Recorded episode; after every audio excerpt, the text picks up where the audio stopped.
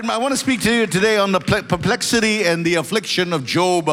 And apart from our Lord Jesus Christ, there are very few people uh, in the world who have suffered as much as Job did, the suffered the pain and humiliation and, and sufferings like Job did in the Old Testament. What he went through is something that I do not wish for any human being. He lost everything he loved, cherished, and honor and owned in one fell swoop, and he lost all his children, that is his future. He lost all his wealth, he lost his wealth, his health, he lost all his friends, and he lost his dignity. And the story of Job is a story that is replayed in every generation. Every generation, God is drawn to the most righteous person on this planet, and so is the devil. And this battle between God and Satan is fought over every single generation.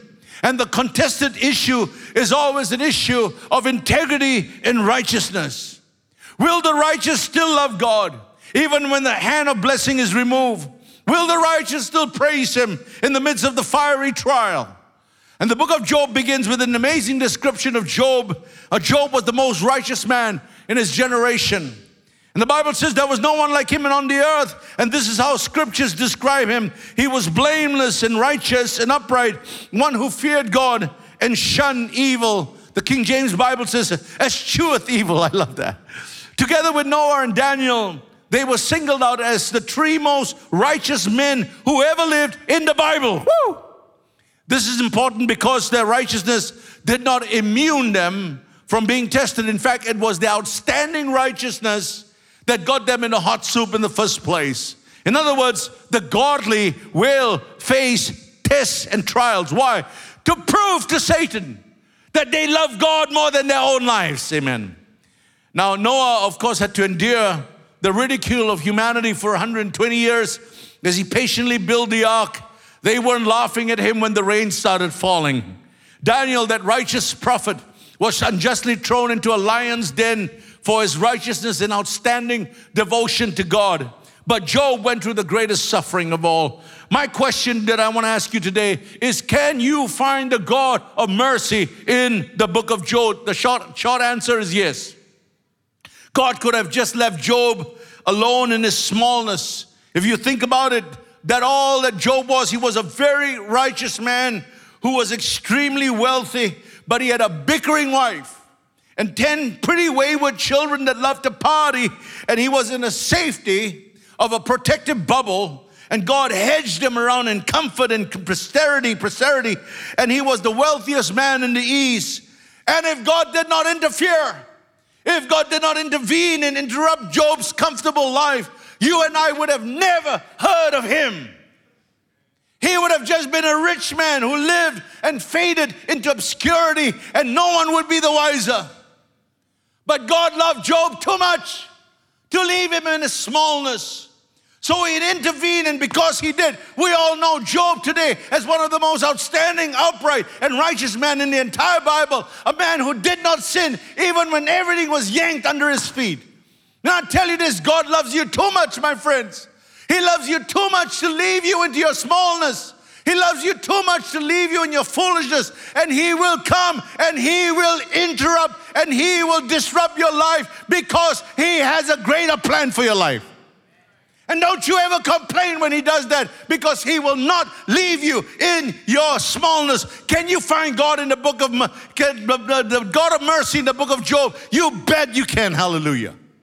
Psalms 11 and verse 5 tells us that the Lord tests the righteous, puts the righteous through the fire. If you're righteous boy, he will test you. But the wicked he leaves alone. And the last thing you want is for God to leave you alone because whatever you do, my friends, Whatever you do, pray that God will never leave you alone in your smallness, in your foolishness. Two statements for you to ponder over. If you have suffered much and you have not seen much success, then oftentimes the suffering is for others or it is for the future. Think about this for a few moments.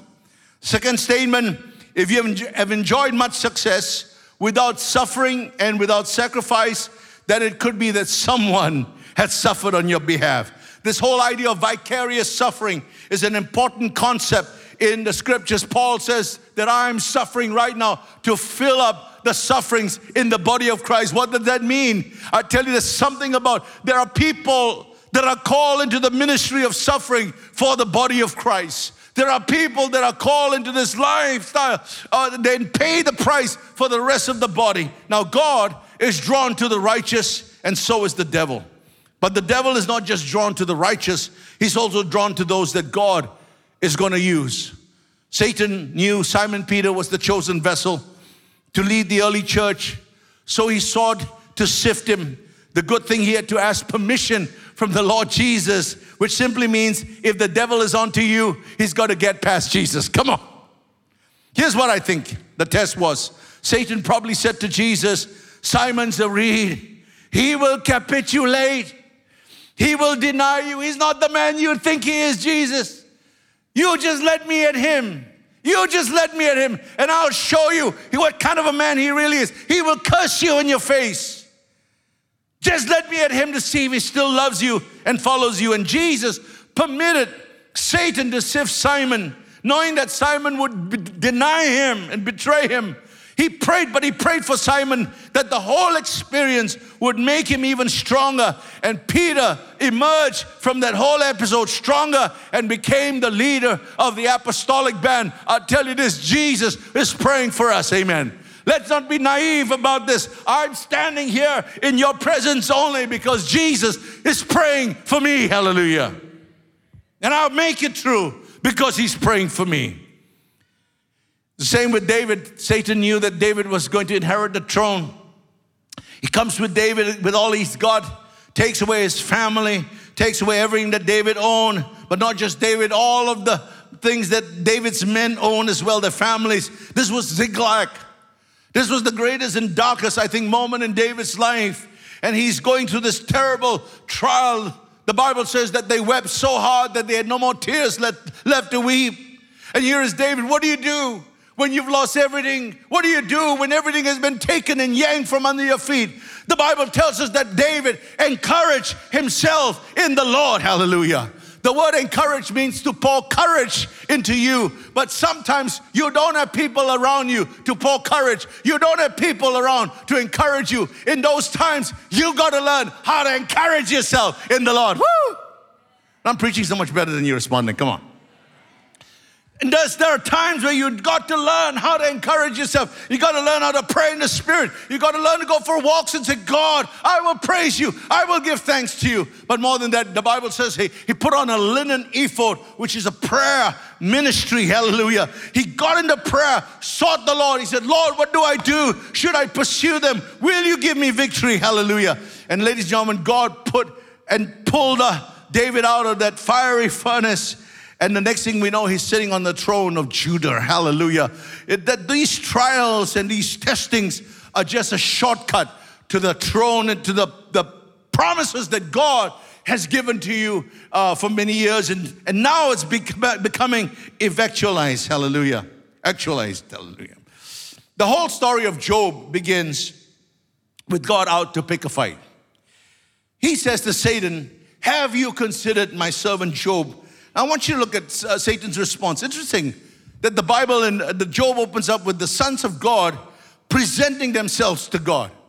How Satan slipped into that whole gathering, I have no idea. I think he disguised himself as an angel of light. No one could pick him up. But the Lord said, What are you doing here, Satan? And he says, Well, you know, I've been walking to and fro. He's a very restless creature. And then the Lord says, Have you considered my servant Job? He's outstanding. His righteousness is outstanding. And Satan mocks the Most High with disdain and says, Of course he worships you. Of course he fears you. You blessed him beyond his wildest imaginations. You put him in a protective bubble. Of course he will fear you. But remove that protection. Let me have him. Let me see it. Let me take away all that he has. And let's see whether he's going to praise you. I bet you he will curse you to your face. That was the challenge that the devil posed to God. The test would God would Job now curse God and all the to see that all the blessings and favor had been yanked from under his feet. And this is where I think many believers are today. Every country in your life that has been promised to you is now happening. There's so much contradiction. Your prayers have gone unanswered that you prayed for provision, but you're in a position of being broke, bankrupt. Some of you have asked for healing for a long time, only to find that your sickness or disease has deteriorated.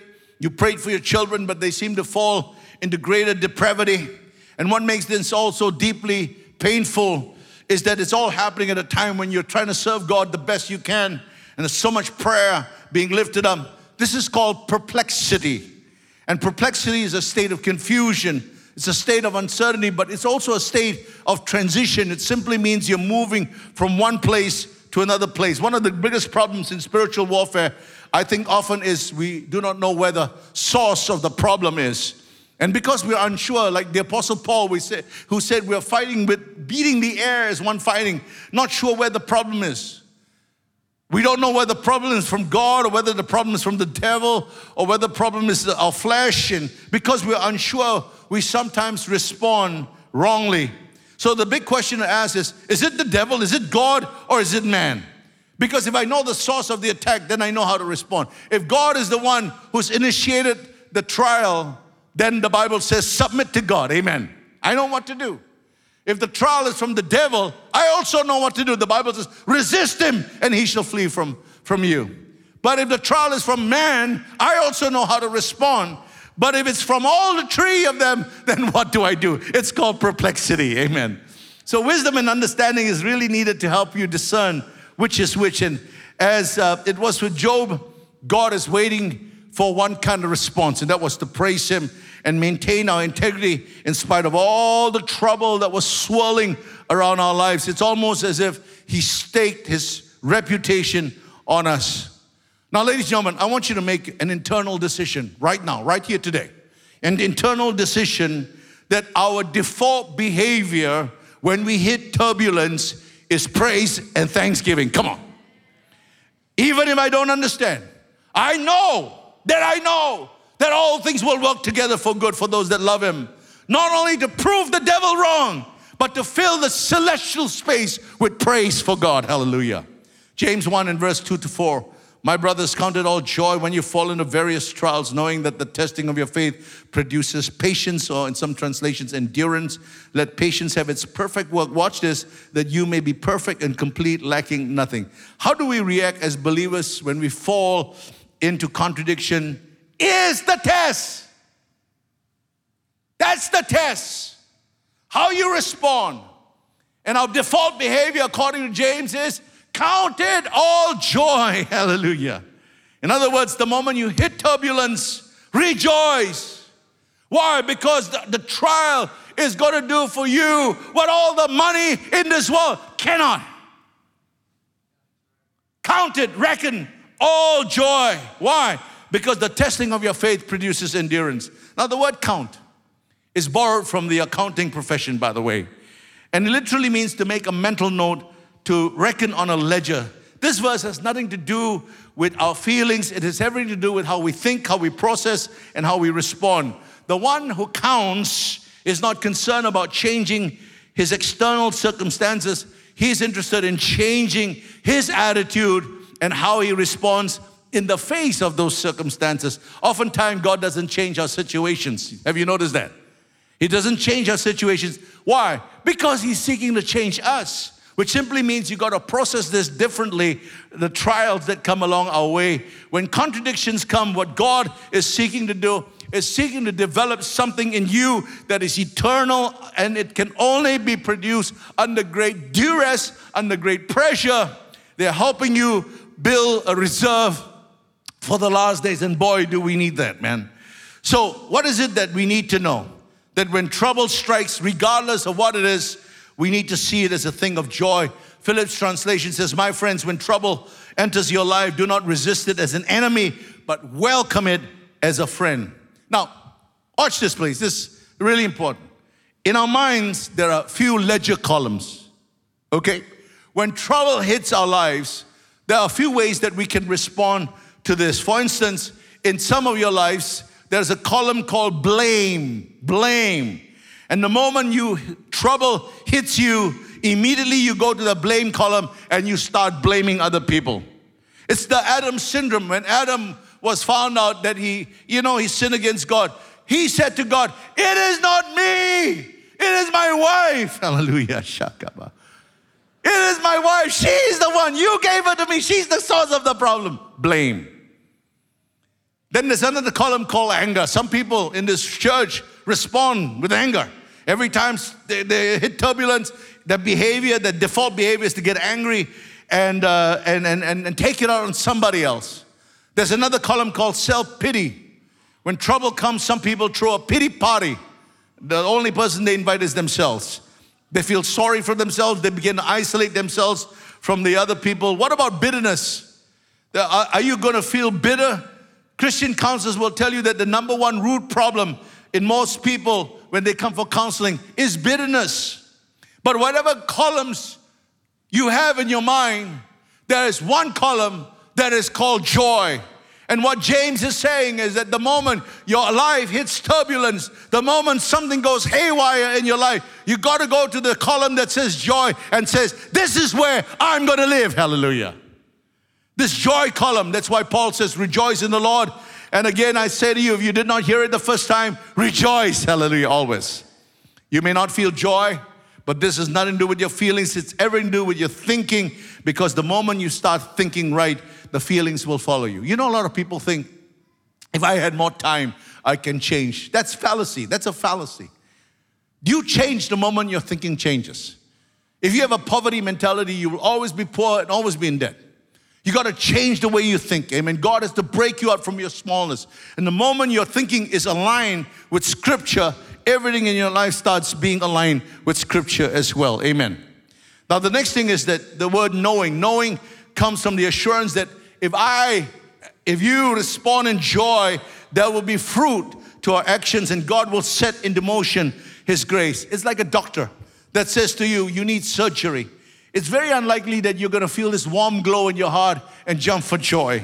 The moment he says surgery, you know there's going to be inconvenience, discomfort, and pain. But you also know that if you voluntarily put yourself in the process, it will have a good result. And this knowing helps you to endure the pain. Hallelujah. Now, you can count it all joy because here we're not talking about a doctor, we're talking about the Almighty God, your Heavenly Father. You are in good hands when you say, God, I trust you. Amen. Trust the process, my friends. Let endurance have its perfect work. Amen. You put yourself on the operating table, the, the surgeon puts on his gloves, and the moment you see that, you jump off and run away. Listen, it's very hard to operate you when you're running. You gotta trust the process. Amen. You're in good hands. You gotta let endurance take its, take its course.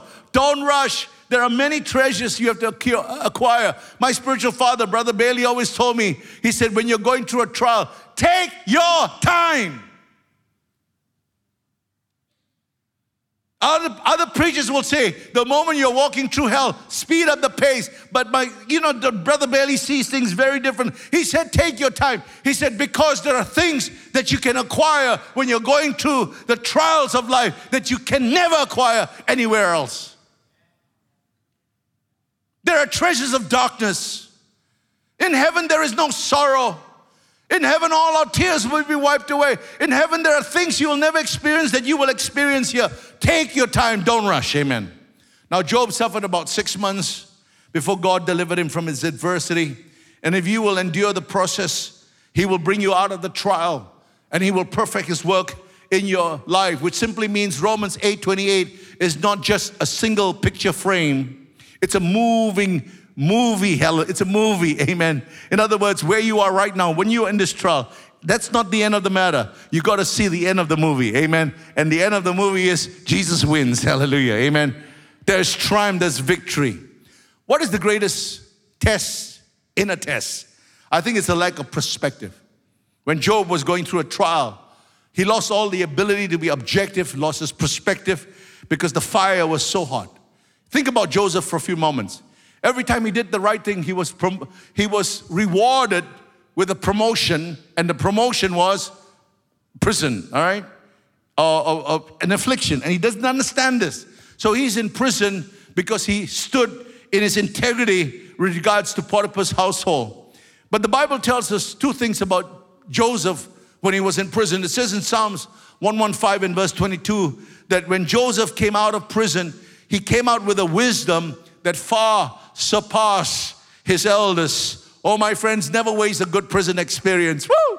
There's something about a prison experience that when you come out of it, God gives you a wisdom. People are going to look at you and say, they're going to say, something has happened to that man because that prison experience forms the nature of Christ in us. But the second thing is that if you will yield to the experience, Psalms 105 and verse 22 says, Joseph bound the princess at his pleasure. What does that mean? It means that he gained a position of authority as he came out of that prison. Listen, my friends, every time you come out of a prison experience, whatever that experience is, you gain a position of authority. If you come out from a financial prison and God has delivered you, then you have the authority to help people come out from a financial prison. Hallelujah. If you came out from a long standing sickness and God healed you, it gives you the authority to pray for people and to li- deliver people who have been in long standing sicknesses as well. The prison experience gives you an authority. Come on. I told you the story many years ago, 15, 20 years ago. I can't remember, but I had, you know, every month these migraines, terrible migraines. And you know the story, I, I was in a, I could feel these migraines coming one day. I was having lunch with a pastor right in a Chinese restaurant in downtown and and uh, I could feel this terrible migraines. And you know, those of you who had migraines, you know, the whole day is ruined. And I could feel this migraine coming, and I said to my friend, I, I don't think this is going to be a good lunch. This, uh, this terrible migraine is coming. He said, Pastor Young, God has given me an authority over migraines. Not over other sicknesses, I don't know why. But when I pray for people who have migraines, they seem to get healed. He says, Can I pray for you? I said, Yes. And he stood on his feet and he just Shandabara son at the top of his voice and he started praying. And I was so embarrassed because the whole restaurant was looking at us. And I slid down my chair, oh God, and I felt this embarrassment. And the Lord says, Do you want to be embarrassed or do you want to be healed? I said, Lord, I want to be healed. He laid hands on me. I received that healing. 20 years later, I've not had a single migraine. God's my witness. Not a single migraine. Hallelujah. He had gained a position of healing over this uh, debilitating sickness. You know, I, I, I, my mom's here. I think she's standing. She's, she's right there. You know, several years ago, we were in the home, we were talking. I was looking at her. She was standing at the dining room one moment, and the next moment, I looked at she's not there. I turned around, and she, she was on the floor. And I, we rushed to, to her, and she, was, she collapsed. She was barely breathing, barely breathing. I don't think she remembers the events of the day. And I put my finger on her pulse, and she, uh, there was no pulse on the finger. There was no pulse. And I started, we start, I stood there and I remember we held, I held her head and I said, God, please don't do this, Lord. Save my mom, bring her back. And I tell you that at one moment, that there was one moment in time that I could feel this tremendous faith that was released. It was supernatural. And I could go into the realms of the supernatural. And literally, I tell you this, I held her in the spirit and pulled her out of that death experience. And my mom should not be here today. She is here today because of God's mercy and God's grace. But I tell you, that was this moment of faith that I reached in. I never felt this before. This supernatural endowment of the gift of faith. And that's what we need in the church today. Amen. Whenever God puts a prison, gives you a prison sentence, it's for you to and, and, and say, God, I embrace this experience because when you come out of that experience, God is going to give you a gain position of authority. Hallelujah. Caleb spent 40 years in the wilderness, 38 years because of the failure of 10 spies who had no faith in God. And the result of that day, the whole of the children of Israel had to spend another 38 years, altogether 40 years in the wilderness. At the end of 40 years, they get, get into the promised land and they're dividing the land. Joshua is dividing the inheritance. Everybody gets a field in a house, a field in a house, a field in a house. But when, you, when they came to Caleb, he says, I, I, don't, I can't do a field in a house, man. He says, I want a mountain. I want a whole mountain. And if you've spent 40 years in the wilderness, only he and Joshua spent 40 years in the wilderness. The rest of the generation had passed away. This is a new generation. If you had spent 40 years in a prison, I tell you this, you will never be satisfied with a field in a house. Come on.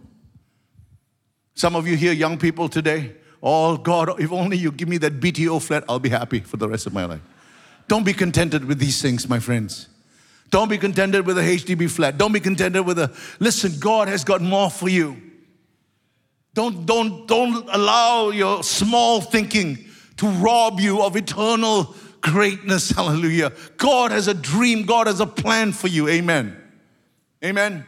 But sometimes you got to go into the wilderness. Sometimes you got to do the prison sentence because it's in that prison that God forms you, His nature in you. And when you come out of the prison, you will never be happy with a field and a house. I can never live like this. I said, listen, I, I did not choose this life.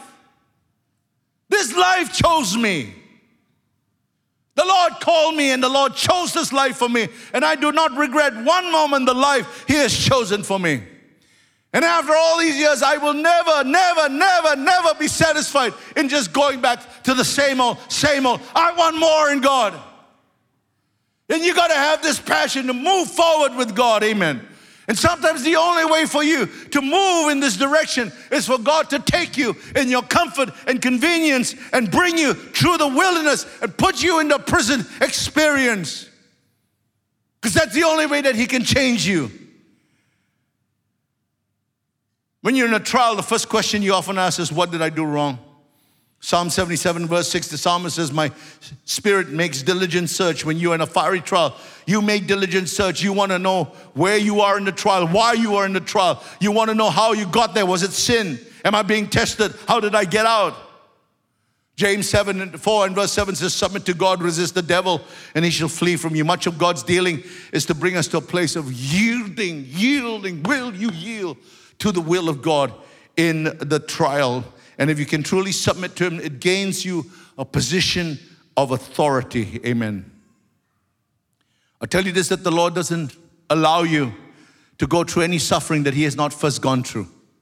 He will not allow any sickness upon you that He first did not Himself bear on the cross. Everything that you're going through, He understands. He's been there, He's done that, He's been with you, so you can trust Him. Amen you can trust your Heavenly Father. In the parable of the wheat and tares, the Lord did not permit anyone to pull out the tares because in doing so, they might accidentally harm the wheat. And the Lord loves the wheat too much. He loves you too much to allow human beings to interfere in His program. He alone will put you through the test and He alone will deliver you. Amen.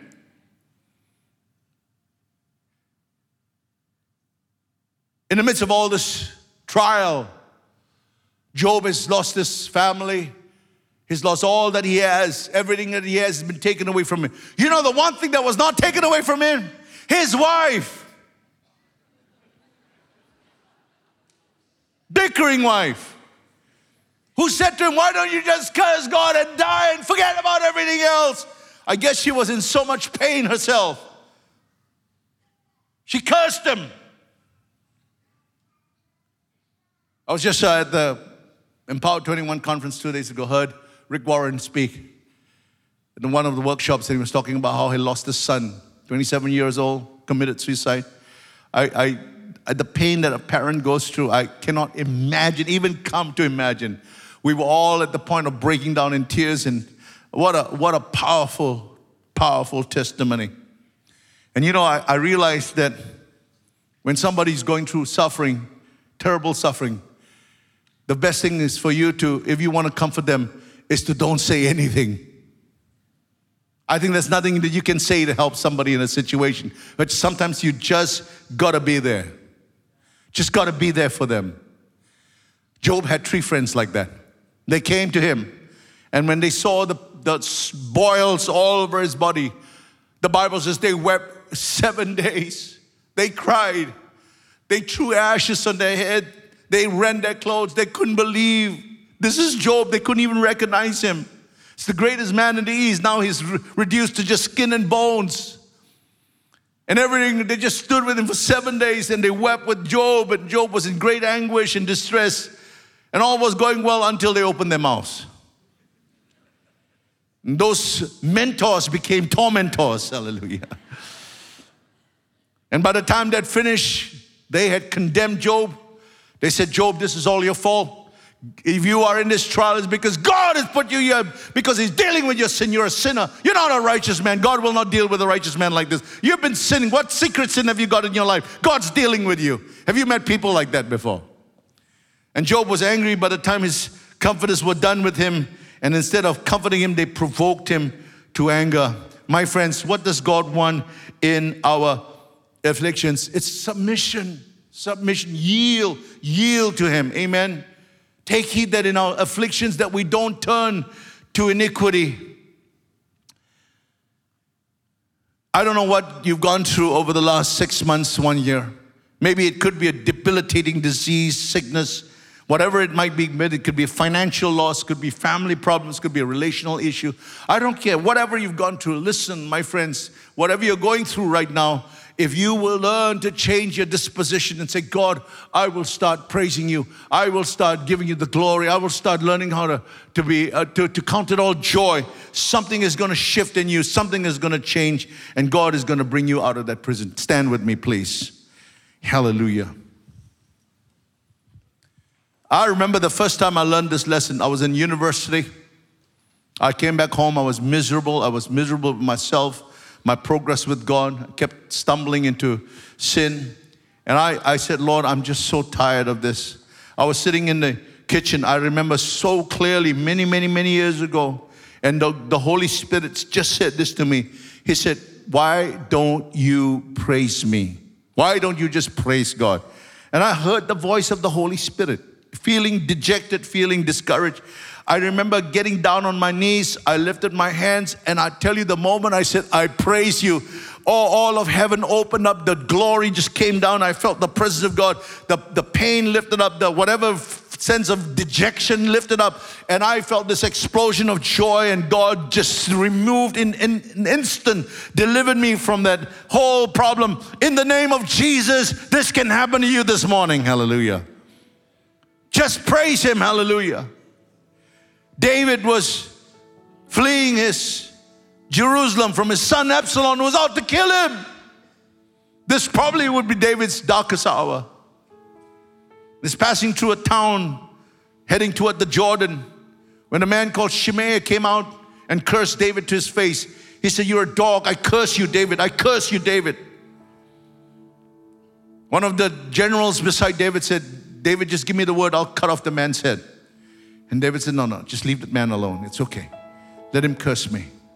And it would be that if God would see my affliction this day, that he would have compassion on me and deliver me from this. But let him curse me. It's all right. David understood something that was God is in control of the situation. God was looking at David. How are you going to respond to this, David? How are you going to respond to this? David responded in Ziklag by praising the Lord. Hallelujah. He put on that linen ephod. And that's what we need to do today.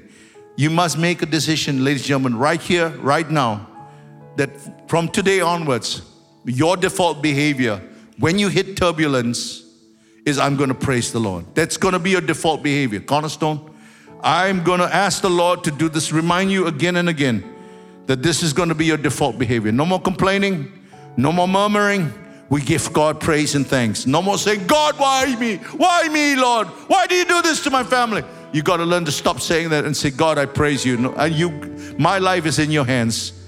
My times are in your hands, and I'll praise you. Why don't you lift your hands right now, everybody? Just lift your hands and start praising God right now. Just, just bless the Lord and just praise the Lord.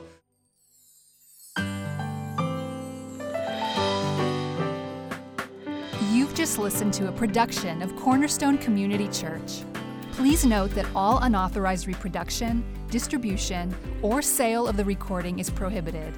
For permission to reproduce or distribute the sermon, please write into mail at cscc.org.sg. We hope that you have been blessed.